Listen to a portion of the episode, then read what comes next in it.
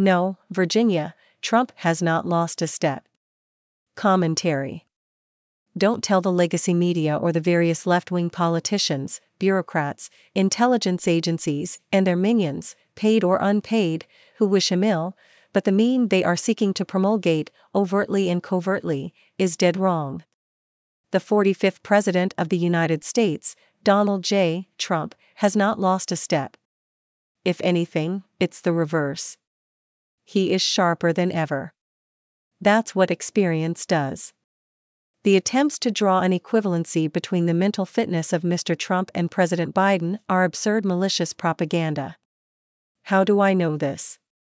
I was in the audience of 2000 plus at Nashville's Opryland on February 22 when Mr. Trump addressed the national religious broadcasters for more than an hour and a half with nary a stumble, consulting a teleprompter or extemporizing as he wished. He was also wittier than anyone on late night television. He began the speech some minutes beyond 9:30 p.m. after he had given a previous talk that same evening at a fundraiser in the city. The man is a force of nature.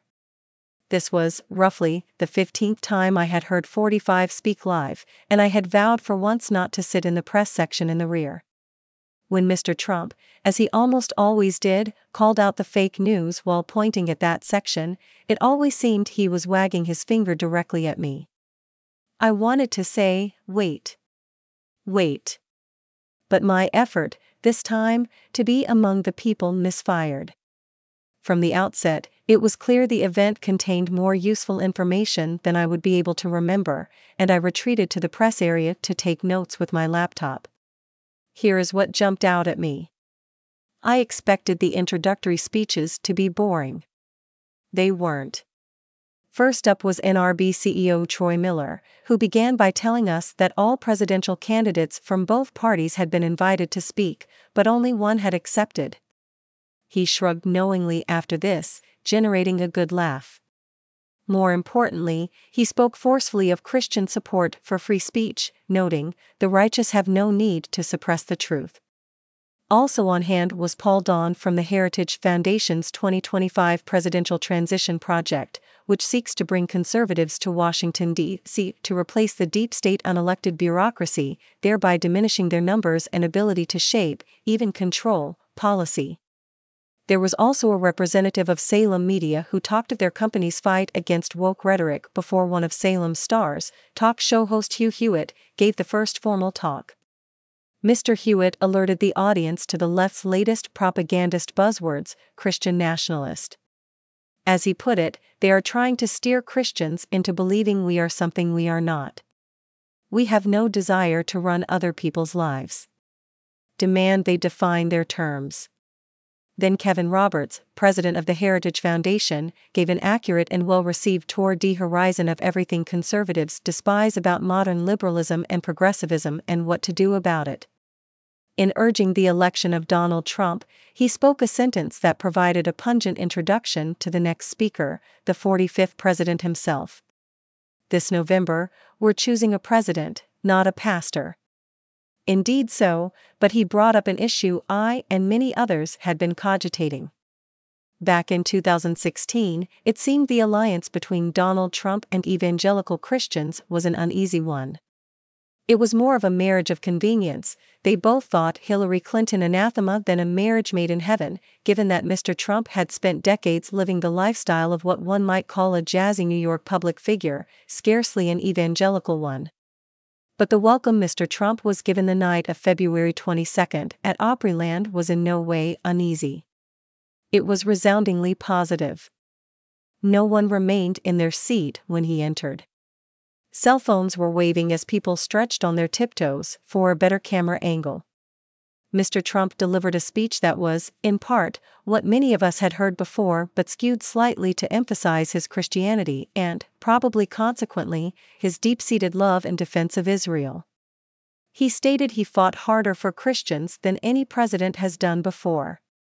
Is that true? I'm not sure, but there is an argument. He is the first president to attend the March for Life in Washington, D.C. Did that jazzy New Yorker actually deserve this wholehearted support of evangelical Christians? he would not be the first in history to have evolved from a largely secular life. It's an illuminating process, for some, that changes people to a surprising extent. It did for me, on a much smaller scale, when I gradually evolved from a secular Jew to one of more faith. Mr. Trump's evolution has led him to affirm his religious faith emphatically as he did that night with statements like Our allegiance is to our Creator. They don't get that. Or, they can't stand we don't answer to bureaucrats in Washington. We answer to God in heaven. For once, with a politician, I actually think he means it.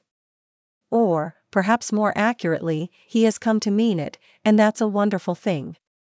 It's amusingly ironic that the headliner, with Mr. Trump himself of course, of the fundraiser 45 had just left was his supporter, the great singer-songwriter Kid Rock, a man known to employ expletives not often heard in church or read on the pages of the Epoch Times.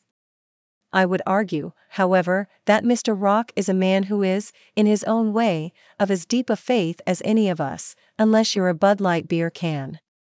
Nevertheless, perhaps out of discretion, Mr. Ritchie did not accompany Mr. Trump to the NRB convention, at least as far as I could tell. Who did accompany him, the sole person he invited to join him on stage, he often invites many, was his former ambassador to Israel, David Friedman. The reasons were obvious. Mr. Friedman was greeted with utmost warmth and applause by an audience largely of evangelicals who are known as the greatest friends of Israel, not only in our country but arguably anywhere. Mr. Friedman saluted his former boss, saying, Mr. President, you are the greatest friend Israel ever had you could argue in favor of President Harry Truman, who was the first to recognize the fledgling country, but the litany of Mr. Trump's achievements, moving the American embassy to Jerusalem, recognizing Israeli sovereignty over the Golan Heights, and, needless to say, the epical Abraham Accords, all while preserving peace, it's hard to dispute Ambassador Friedman. As a Jew, you can imagine how I was feeling through all this.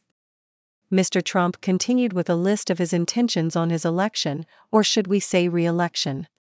All were well received, but the loudest applause came from his pledge to unwind the gender ideology overwhelming our schools and universities and his promise never to allow men to compete in women's sports. He ended by urging all not to be complacent but to vote on March 5. We have to let the world know we are coming in big numbers because you can only cheat so much.